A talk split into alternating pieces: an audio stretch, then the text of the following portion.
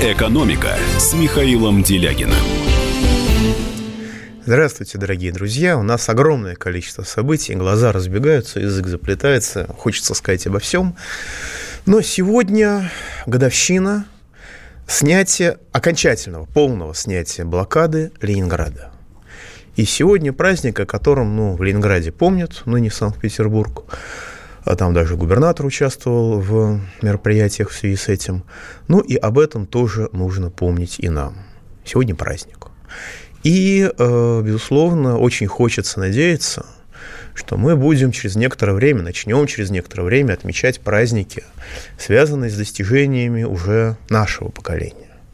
Не с достижениями тех, кто воевал, не с достижениями тех, кто отправил Гагарина в космос, а с достижениями тех, кто живет сейчас. Но для этого, безусловно, должна кардинально измениться и социально-экономическая политика, и, на мой взгляд, сам характер российского государства. Пока что новости такие, что, ну, что называется, достать чернила плакать, хотя февраль еще не настал. А в прошлую пятницу, в прошлую передачу мы подробно обсуждали, даже провели голосование по поводу главы Чуваши Михаила Игнатьева, который отличился публичным глумлением над офицером МЧС, причем перед строем сотрудников МЧС, перед строем пожарных. То есть, в общем-то, дело совершенно недопустимое. А, и сегодня пришло сразу две новости. Первое и наиболее шокирующее – это реакция самого господина Игнатьева. Я долго не мог поверить, когда я тут увидел этот ролик в социальных сетях. Ну, знаете, как бывает, там человек что-то сказал, 4 года назад. А эту цитату выдергивают из контекста и говорят, а вот это он сказал по поводу своих действий там позавчера. Но, тем не менее, проверка показала, что да, это действительно его позиция. И его позиция следующая. То, что мы все, то, что вся страна видела своими глазами, это, цитирую, кавычки открываются, домыслы, слухи, сплетни и откровенная ложь. Я не знаю, с чем это можно сравнить. Я пытался, так сказать, одному пропагандисту российской мэрии, сильно задержавшемуся в 90-х годах, а, попытаться рассказать про некоторую, особ... некоторую специфику реальной жизни москвичей этим летом. И да, действительно, человек визжал, как котенок Мурзик, которого запихивают в чайник, и э, быт повседневный, жи... повседневный быт москвичей он называл, цитирую, тупой пропагандой и, э, цитирую, демагогией. Но этот человек просто журналист, пусть даже там и депутат Мосгордумы теперь. Ну, он как бы, ну, просто человек. Имеет право. Он не руководитель региона. То есть, конечно, права не имеет, но как бы он может не отвечать за свои, так сказать, свое восприятие реальности. Он может воспринимать ее немножко неадекватно. А здесь руководитель региона назвал то, что видел каждый из нас, цитирую, домыслами, слухами, сплетнями и откровенной ложью. А, причем первоначальная реакция его собственной администрации была такова, что, в общем, нельзя было усомниться в том, что это действительно имело место. Потому что сейчас существуют так называемые глубокие фейки, deepfake, когда вы действительно можете на компьютере полностью смонтировать в цифровом виде любую реальность. И это будет иметь эффект как бы неотличимый от настоящей, а, если это съемка на цифровой телефон или на цифровую камеру. Можно заснять Гитлера, который выходит из синагоги, уж извините, или там какого-нибудь святого человека в совершенно непристойных обстоятельствах. То есть это а, можно сделать. А, и на самом деле мы живем в эпоху, когда компромат исчез как таковой. Но администрация руководителя Чуваши своей реакцией признавала, что это имеет место быть. Они сами признали. Ну, после этого этическому комитету Единой России просто не осталось ничего другого, кроме как рекомендовать исключить руководителя Чуваш из Единой России. Ну, может быть, у нас теперь появится а, первый губернатор, который а, принадлежит какой-нибудь партии Яблоко или к партии Народной Свободы, если он вовремя юркнет в какую-нибудь другую партию, или будет полностью беспартийный губернатор. Не знаю. Но а, для меня это шок, потому что мы, в общем-то, проводили голосование, 95% участников сказали, что такие люди не должны находиться в органах государственной власти.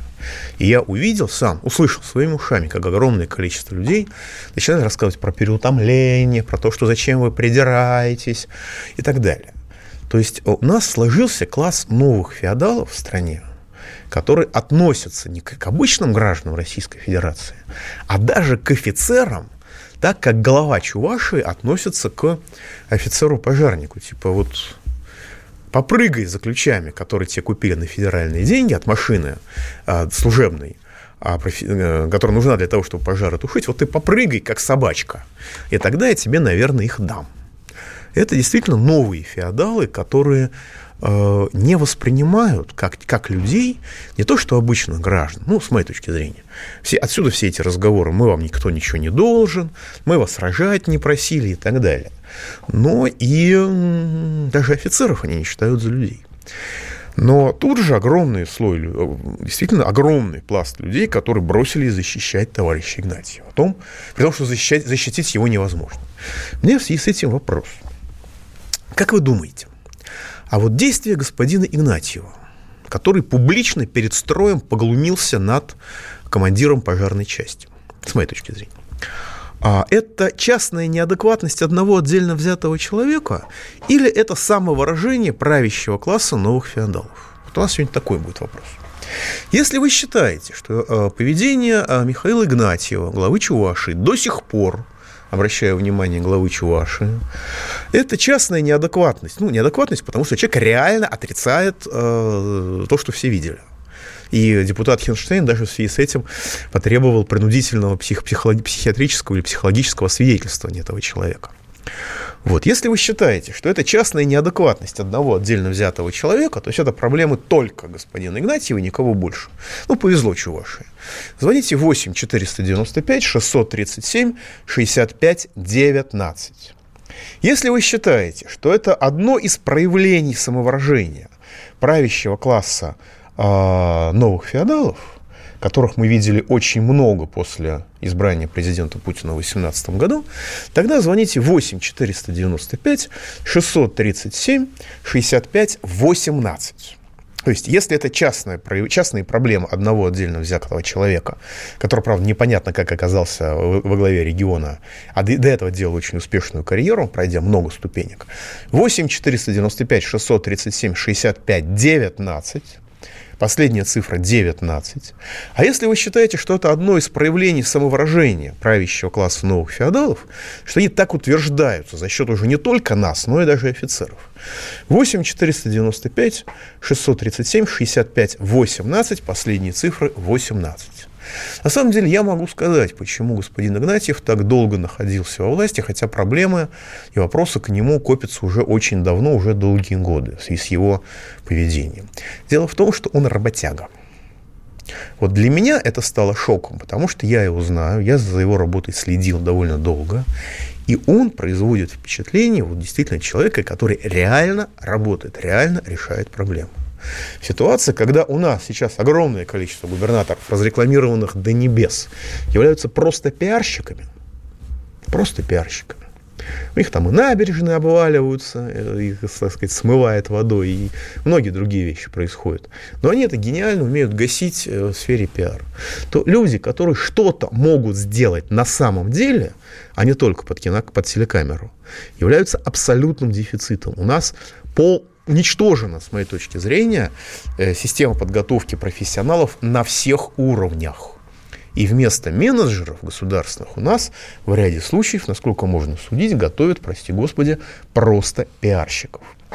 Итак, наш студийный номер телефона 8 800 297 02. Звоните в эфир. Пишите WhatsApp и Viber плюс 7 967 297 02. Ну, естественно, пошли. 56 20. И как насчет поведения этого клоуна из пожарной части, который прыгал, тоже мне офицер? Я согласен, что тоже мне офицер. Но, вы знаете, я много читал уже комментариев, что именно должен был сделать и как именно должен был этот офицер бить этого главу Чувашии, а, если бы он имел чувство собственного достоинства. Ну, просто поймите, что у нас много регионов, до сих пор, и сейчас очень много, для которых характерны условия как раз нового феодализма. Вы не так посмотрите на начальника, и вы не просто лишитесь работы, вы, вас не просто не возьмут на работу никуда, даже уборщиком в этом регионе и в соседних, может быть, тоже. Вы, вас еще и под суд могут отдать просто так, а то и в психушку отправить. Это реальность. У нас есть случаи, когда людей, которые просто хотят получить нормальное медицинское обслуживание, которым якобы положено по закону, отправляют на основании их, так сказать, пытаются на основании их желания э, через суд запихнуть в психиатрическую лечебницу. И, в общем-то, удается. Реальная ситуация, реальная история, и отнюдь не в таких регионах, как Чувашия. Давайте примем звоночек. Николай Щелков, вы в эфире. Добрый день, уважаемый Михаил Геннадьевич. Я коротко, так как в пятницу не удалось из-за рекламы задать вопрос о реформе образования, которая будет продолжена новым премьером, как и другие. Советское школьное образование было лучшим в мире, потому что середина 90-х годов по наше время продавливается эта Вопрос. так называемая реформа. Да, вопрос такой. Ну, я говорил об уничтожении учебников советских. Как вы думаете, уничтожение по этой реформе настоящих учебников вот, похоже на костры из книг в Германии 30-х годов? как и нынешняя десоветизация на Бандеровской Украине? Я думаю, что похоже, только костров нет, а есть просто уничтожение. Потому что нужно дебилизировать людей. Нужно сделать людей так, чтобы их резали, а они не понимали, что с ними происходит. Это задача, на мой взгляд, либеральной реформы образования. Эта задача выполняется. И дебилизация людей, с моей точки зрения, главная задача реформы образования. Посмотрите на этих либералов, у них все в порядке. Пауза будет короткая, не переключайтесь. Самые осведомленные эксперты, самые глубокие инсайды, самые точные прогнозы. Точные прогнозы Знаем все лучше всех. Ведущие. Неудержимый Мардан и прекрасная Надана Фридрихсон. Первая радиогостинная «Вечерний диван» на радио «Комсомольская правда». Два часа горячего эфира ежедневно по будням в 6 вечера по Москве. «Экономика» с Михаилом Делягиным. Да, дорогие друзья, вы тут много пишете про этого офицера, который прыгал как собачка или как ребенок за этими ключами. Я согласен с вами, что вот по-хорошему этот офицер должен быть разжалован. И он должен быть не командиром этой части, а он должен стоять в одном ряду со всеми остальными.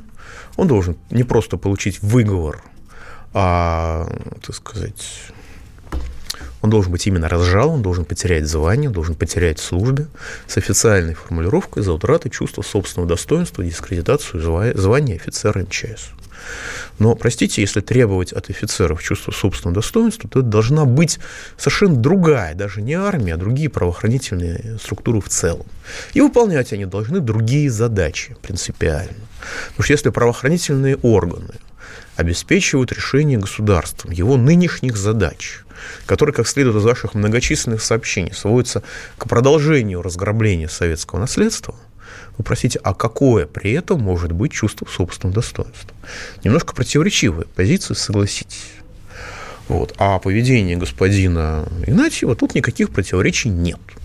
Он просто глумится над офицером. Даже не над обычным человеком. Он поглумился над офицером. Это мы видели все. И никто в его администрации не говорил, что это там э, оцифровка, что это дипфейк. Они, судя по всему, таких слов даже не знают. Поэтому мы продолжаем опрос. Если вы считаете, что это глумление – это частная проблема одного отдельного взятого главы Чуваши, одного отдельно взятого человека, пусть даже на высокой должности. Звоните 8 495 637 65 19. Последняя цифра 19. А если, что, если вы считаете, что это одно из проявлений самовыражения, такой манифестации а, правящего класса новых феодалов, которых было очень много в открытом публичном пространстве после избрания Владимира Владимировича Путина президентом России в 2018 году, тогда звоните 8 495 637 65 18. Еще раз, последняя цифра. Если это проблема одного человека, ну просто неадекватен, переработал, сошел с ума от перенапряжения, последняя цифра 19. Если это манифестация а самовыражение правящего класса новых феодалов, одно из многих, то последняя цифра 18. А, да, вот тут еще вспомнили, как Ельцин ложкой Оскара Акаева стукал по голове а, в 90-е годы 23-24. Ну, там много чего происходило, и сам Ельцин плясал в 95-м году в Германии и, так сказать, а, справил малую нужду на стойку шасси во время в Ирландии, в Шенноне, во время международного перелета, и много всего там было. И все-таки давайте учитывать, что э, культура киргизская, она немножко отличается от культуры нашей страны. Я бы сказал, сильно отличается. Вот. И как бы считал, считал ли это господин Акаев, президент Кыргызстана, Киргизии, точнее, извините, пожалуйста, иногда невольно, невольно порчу русский язык, извините, я стараюсь. Президент Киргизии э, считал ли это нормальным, считал ли это милой шуткой, э, не знаю. Мог и считать, на самом деле, судя по тому, что сейчас в Киргизии происходит, и какие там президенты были после Акаева. А вот э, в нашей культуре этого нет. И в чувашской культуре этого нет, в принципе. Поэтому давайте вопрос, продолжаем голосование. 74-73. Да у нас вся власть неадекватная, Чуваши не исключение тут. Ну так голосуйте. В чем проблема? Давайте примем звоночек. Евгений из Белгородской области, вы в эфире. А, здравствуйте, Михаил Геннадьевич. Да, слушаю вас. Я преподаю в школе историю, да. и мы изучаем проблемы развития экономики, кризиса. Меня очень волнует э, современная экономическая ситуация. И я хотел вам задать такой вопрос. Михаил Геннадьевич, э, рецепты Джона Мейнарда Кейнса сегодня – актуальны для выхода из кризиса современной российской экономики и мировой? Э, других рецептов нет. О, спасибо а, других рецептов просто нет, потому что если вы посмотрите на то, что делают Соединенные Штаты Америки, Евросоюз, Япония, Китай, они что делают? Они повышают внутренний спрос. Не через рост дефицита бюджета, а прямой накачкой финансовой системы, но это кейнсианство новой эпохи. Другое дело, что это не работает. А, это перестало работать, потому что капитализм исчерпал свой ресурс, и нас ждет обвальный обвальное падение в глобальную депрессию. Может быть, толчком к началу процесса станет э, эпидемия коронавируса, которую слишком много внимания, на мой взгляд, уделяют. А может быть, толчком станет попытка цветной революции в США, хотя мне все американисты уже сказали, что да, действительно, это было, это было можно по ситуации на минувшее лето, но по ситуации на сейчас это уже невозможно. Что-то еще, может быть, будет, может, какая-нибудь авария, неважно. 19 лет Соединенные Штаты Америки оттягивали срыв мира в глобальную депрессию, но бесконечно оттягивать этот срыв невозможно. И изменение политики Трампа – это не блажь стареющего человека, это не предвестие Альцмейгера, это категорическая объективная необходимость. Очень жалко, что нашей страной по-прежнему, нашей экономикой по-прежнему управляют люди вроде Набиулиной, которые продолжают отрицать реальность круче любого Игнатьева. Давайте примем звоночку. Андрей Васильевич из Воронежа, вы в эфире. Э, добрый день, Михаил Янович.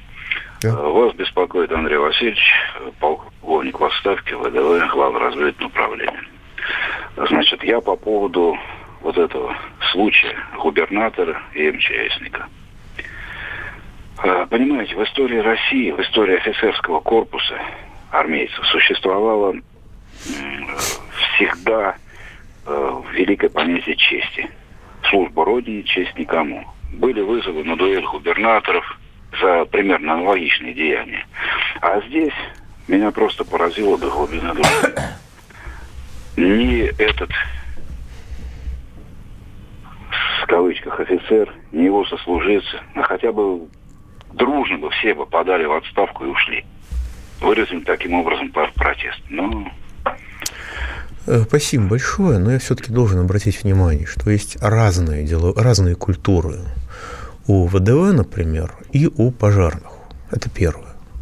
А второе, скажем, когда я служил, это 86-88 год, срочное а, отдельный учебный центр на Дальнем Востоке, Приморье, у нас э, было очень четкое деление среди солдат.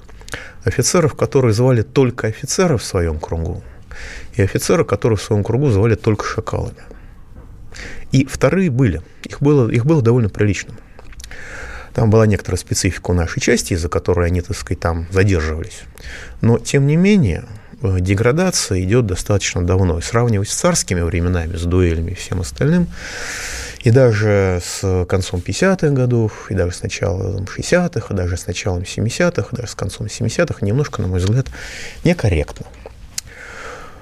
Вот. Но тем не менее это чудовищно, это оскорбительно. И на самом деле э, я все понимаю, я понимаю этих людей, которые там стоят в строю, и которым нужно как-то жить, потому что они подадут в отставку, и все, они ставят на себе крест.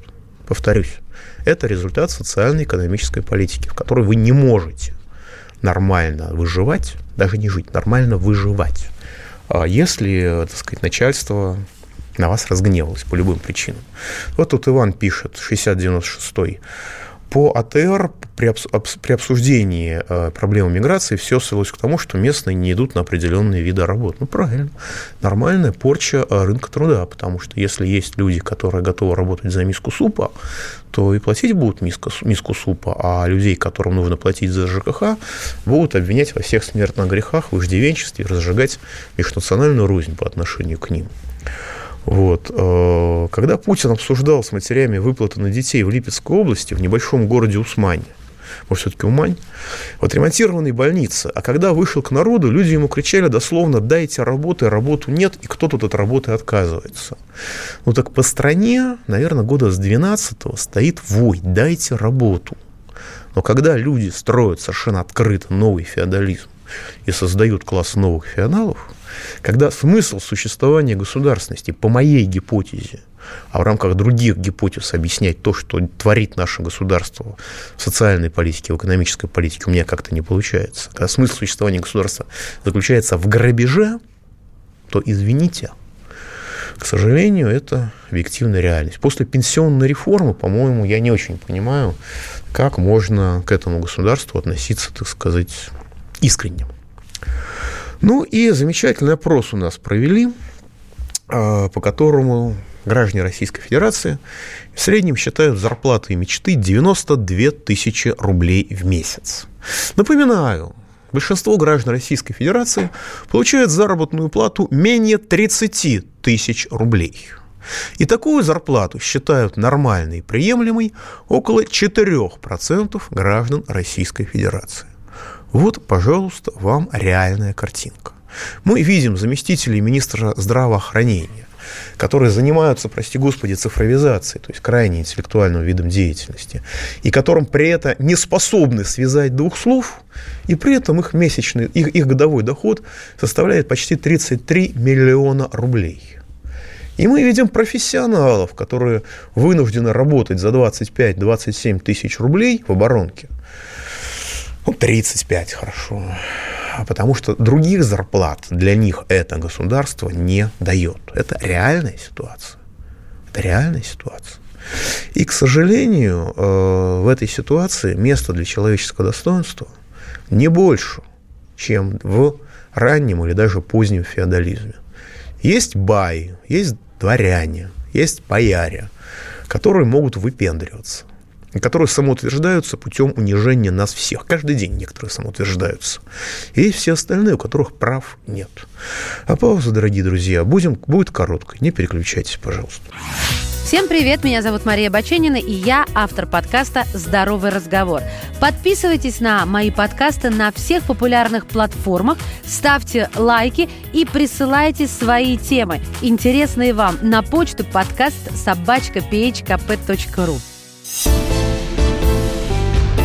«Экономика» с Михаилом Делягиным. Дорогие друзья, продолжаем. Вот обратите внимание, последняя новость. А человека довели до того, что он не может кормить семью.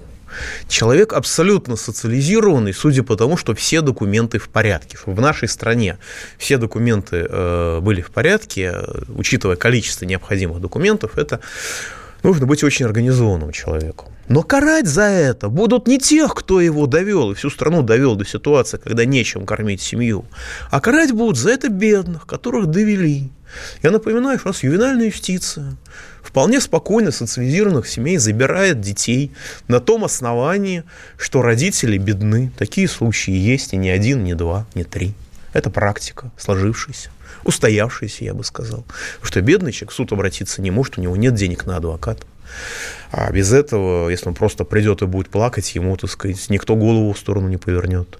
У нас сейчас закон о который называется «Предупреждение семейного насилия». Правильнее было бы называть его законом об уничтожении семей и о терроре в отношении семей.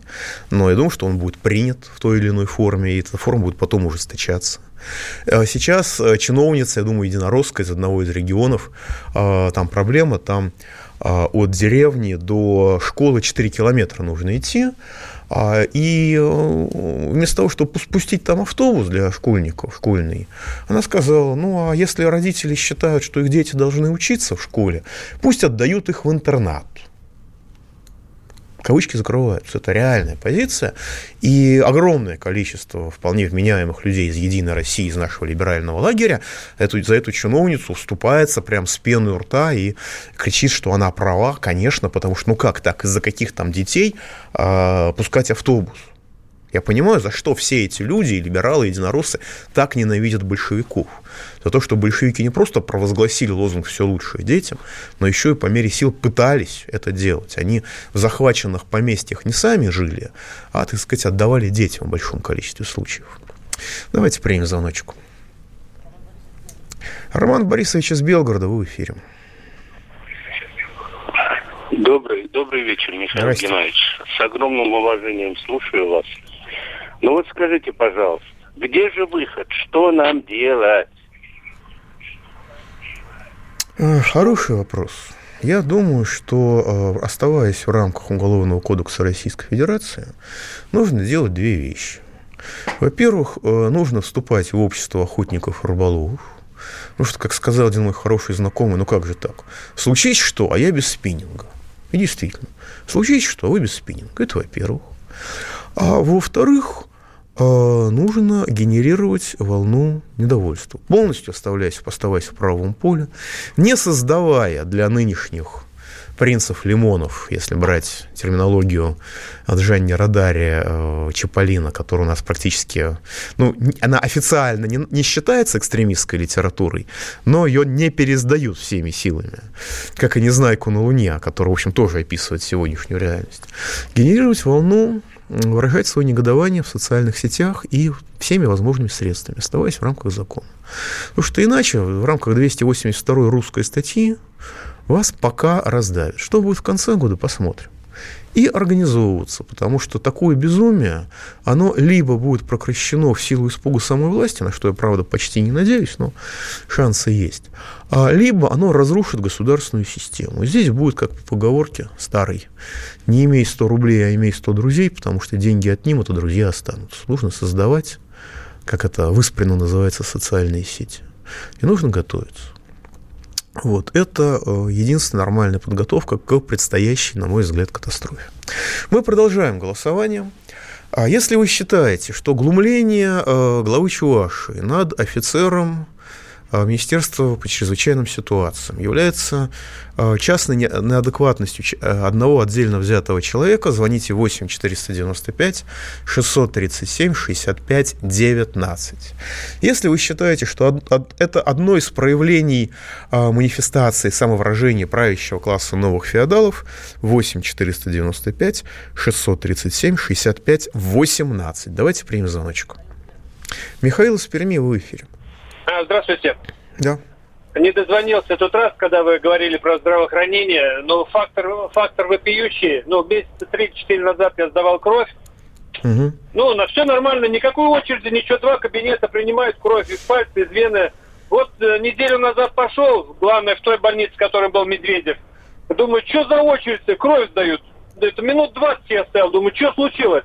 Значит так, один кабинет отдали под э, под какой-то, я не знаю, там а, одна сидит, э, наклеивает э, штрих-коды, другая выбегает, э, собирает бумажки, третья отматывает катушку, четвертая пишет в компьютер. И в концовке сдал кровь, она на этом штрих-коде, штрих-коде пишет так же, как и раньше, свою фамилию. Думаю, ну что такое, что творится вообще в стране-то? Ну. Четыре ну... человека сидят в кабинете вместо того, чтобы кровь брать. Создают очередь, там пенсионеры, пожилые, все ругаются, ну ничего не понимают, что страница. Ну а что вы хотите? Писарей превратили, э, извините, врачей превратили в писарей. И потом Медведев приехал, ну, наверное, обратил внимание на то, что все работает нормально, как при советской власти. Непорядок. Врач должен быть писарем. Недостаточно суеты, недостаточно хаоса. Но ну, указал, дал руководящее указание. Вполне возможно. Почему? У нас эффективность Дмитрия Анатольевича Медведева известна всем. Вот. Так что дали указание. Давайте еще звоночек примем. Ростислав из Москвы в эфире. Добрый вечер, Михаил Геннадьевич. У меня к вам вопрос про допуск импорта. Да. Вот э, на РКП ведь можно напомнить э, про то, что Ленин требовал присылки Фушинской только теплейшего белья. Я его цитирую. Mm-hmm. И вот у меня большая дубленка шенгенская, больше так галопланских морозов, но вызывает только зависть. Но ведь вопрос ведь должен стоять, учитывая погоду на основной территории России, не должно ли новое правительство пустить, наоборот, импорт теплейшего белья и зимней одежды? Потому что для нашей погоды, я думаю, россияне это просто убого. Ну, правительство должно создать производство теплейшего белья и теплейшей одежды. Оно это должно создать, это его работа. А, но что, какой-то импорт у нас не пускают? После присоединения к ВТО на абсолютно кабальных колониальных условиях у нас полная свобода для импорта. Вези, вези, везите не хочу, если вы, конечно, крупный бизнес, а не рядовые граждане. Против них там возят повышающиеся таможенные пошлины. Вот, но э, на самом деле ответственное правительство должно заниматься, э, должно заниматься развитием производства, а не, так сказать, уничтожением его. Пока у нас вместе с Банком России осуществляют уничтожение производства, и, так сказать, если судить по заявлениям, то признаков того, что это измени, изменится кардинально, как-то пока нет. И надеяться на это я бы не стал, учитывая, учитывая политику всего нашего государства. И на самом деле вы тут все дружно ополчились на офицеров, уже вспомнили, что при царизме и офицеры били рядовых, э, совершенно верно, и много такого было. Вот, так что не только господа а дворяне вели себя нормально друг к другу, а, и по отношению к вышестоящим, по отношению к нижестоящим они иногда вели себя абсолютно омерзительно, что, в общем-то, к революции привело, а, было одной из причин революции. Но на самом деле у нас произошло полное уничтожение менеджмента. Потому что вот, причем в самых таких сферах, где, казалось бы, он должен быть. Вот у меня продолжается эпопея. Я с неделю назад рассказывал, я э, в лучшем магазине России, интернет-магазине на Озоне, решил купить книжку. Они когда-то торговали только книжками, сейчас они торгуют всем. Вот все что, все, что угодно вам доставляют нормально в центр Москвы. Книжку я не могу добиться, уже шестая попытка пошла. Причем такое ощущение, что вы разговариваете со взбесившимися роботами. Но когда употребляете выражение типа дол- долбодятлы, видно, что на том конце сидит человек, потому что он сразу начинает реагировать. Вот шесть попыток доставить мне книжку, они не смогли это сделать.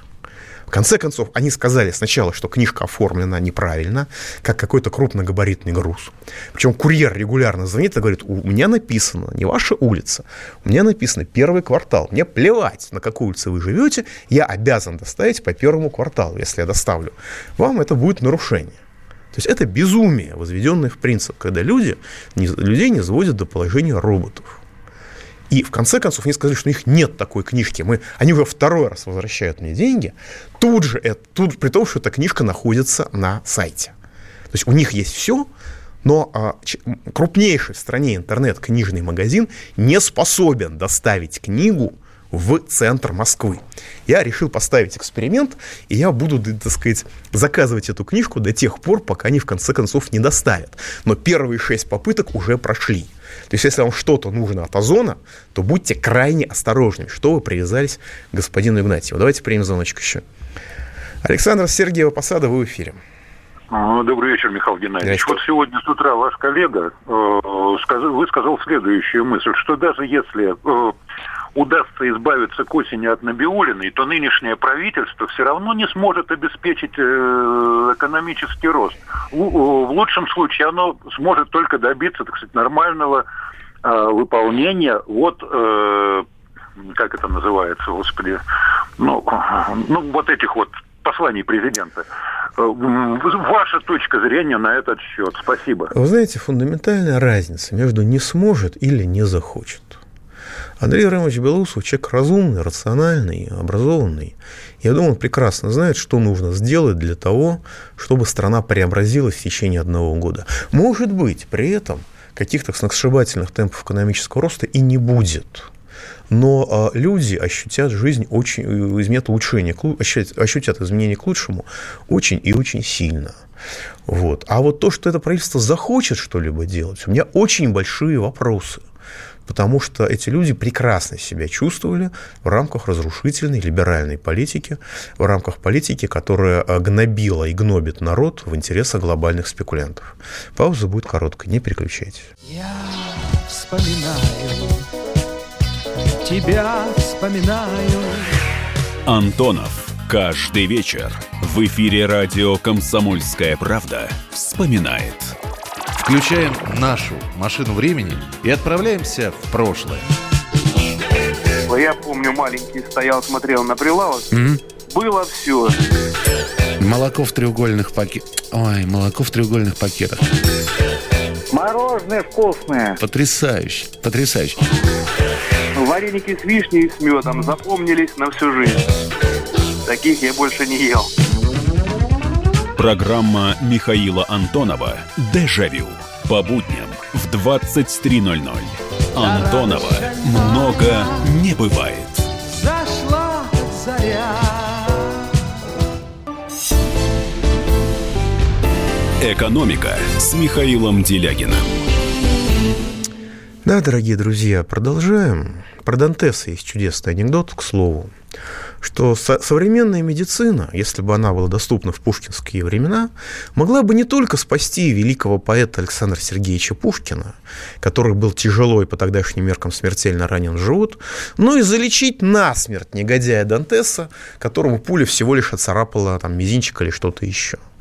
Вот я думаю, что насчет э, спасти великого поэта Пушкина это вопрос, так сказать, открытый, смотря в какую больницу бы его привезли, к каким врачам бы он попал. А вот залечить насмерть Дантеса отреформированная медицина могла бы совершенно спокойно, без затруднений. Главное, что называется, не перепутать. Подводим итоги голосования. Проголосовало более 260 человек. 6% считают, что так сказать, глумление главы Чувашии над офицером МЧС – это частная неадекватность одного отдельно взятого человека. Посмотрим. Если господин Игнатьев все будет в порядке с карьерой, если его не уволят в никуда, а куда-то переведут на какое-нибудь хорошее, достойное место, ну, значит, с этими шестью процентами солидарно российское государство, эти шесть процентов выражают мнение государства. А 94% считают, что это самовыражение правящего класса новых феодалов. Давайте примем звоночку. Григорий из Ростова-на-Дону. Здравствуйте, добрый вечер, Михаил Геннадьевич. Да. И у меня вопрос по предстоящим поправкам в Конституцию. Э, я так понимаю, краеугольный камень там в том, что э, сделать э, преобладание российских законов над мировыми, над европейскими, скажем так. И учитывая вашу большую осведомленность, я хотел бы узнать, как лично вы бы будете голосовать и соответственно, хотел бы узнать, как мне голосовать. Ну, как вам голосовать, решайте сами. Я думаю, что там будут более существенные вопросы, чем этот. Но э, я голосую, проголосовал бы за конкретно этот пункт. Он ничего, в принципе, не меняет, потому что Конституцию как сейчас не выполняют и игнорируют, так и, наверное, тогда будут игнорировать. Достаточно посмотреть на то, что гражданам России не гарантируют прожиточный минимум, тем самым отрицая их право на жизнь. Но и сейчас написано, на самом деле, что международное право выше российского в той части, в которой оно инкорпорировано, я своими словами говорю, в российское законодательство. Потому что международный договор вступает в силу только когда он ратифицирован российским парламентом. То есть он а, российским парламентом, президентом включается в российское же законодательства. Вот это разные сорта закона внутри российского законодательства. Если Госдума не ратифицирует международное соглашение, это международное соглашение в России не действует, и такого рода примеры есть, их достаточно много. Но, тем не менее, это приятно, это патриотичненько. Лучше сказать хорошие слова, чем говорить плохие слова. Да, как Мао Цзэдун говорил, лучше идти на двух ногах, чем на одной или на полутора ногах. Поэтому почему бы не проголосовать? Хотя, судя по отчаянной агитации людей вроде господина Венедиктова, такой известный либерал, возглавляет их, э, радиостанцию «Эхо Москвы», за электронное голосование, э, строго говоря, э, можно голосовать по-разному, результат все равно будет правильный. Это как бы, ну, если люди с определенной репутацией поддерживают что-то, то это что-то начинает производить впечатление мошенничества. Но, тем не менее, тем не менее, поправки в Конституцию, в общем, вполне на мой взгляд, рациональны, в том числе с точки зрения реструктуризации власти. Можно сколько угодно говорить о том, что вот, нам нужна сменяемость власти. Я всегда говорю, отлично, кого на кого. Кого на кого? Мы собираемся менять Путина на Зеленского или Порошенко? Или там на какого-нибудь Дмитрия Анатольевича Медведева? Скажите это заранее, чтобы, чтобы так сказать, подумать, куда убегать. Потому что при всех моих претензиях к действующей власти это будет катастрофа быстро это будет катастрофа быстрая. Нынешняя пенсионная реформа, там может нравиться, может не нравиться, но она, с моей точки зрения, повышает, по крайней мере, в том виде, в котором она сейчас представляется, повышает гибкость и устойчивость государственного механизма. В условиях, когда можно лишиться государства запросто, как на Украине или в Сомали, плохое государство лучше, чем никакого. Хотя о временах, когда Родина была матерью, а не феодалом, остается только мечтать и стараться приблизить эти времена и вернуть их обратно. Счастливо. Накал страстей на радио «Комсомольская правда». Кто прав? И главное, кто виноват? все губернаторы и мэры сидят у телевизора с э, блокнотиком. Не дай бог, кто-то что-то сейчас Путину задаст какой-то Врачей вопрос. нет? Нет. Педагогов нет? Нет. Мы тут революционную ситуацию себе закладываем. Жги глаголом этих мразей. Извините, у нас каждую неделю какие-нибудь там задержания и посадки. Андрей и Юлия Норкины. По средам в 8 вечера в программе «Простыми словами». Не могу ответить на этот вопрос.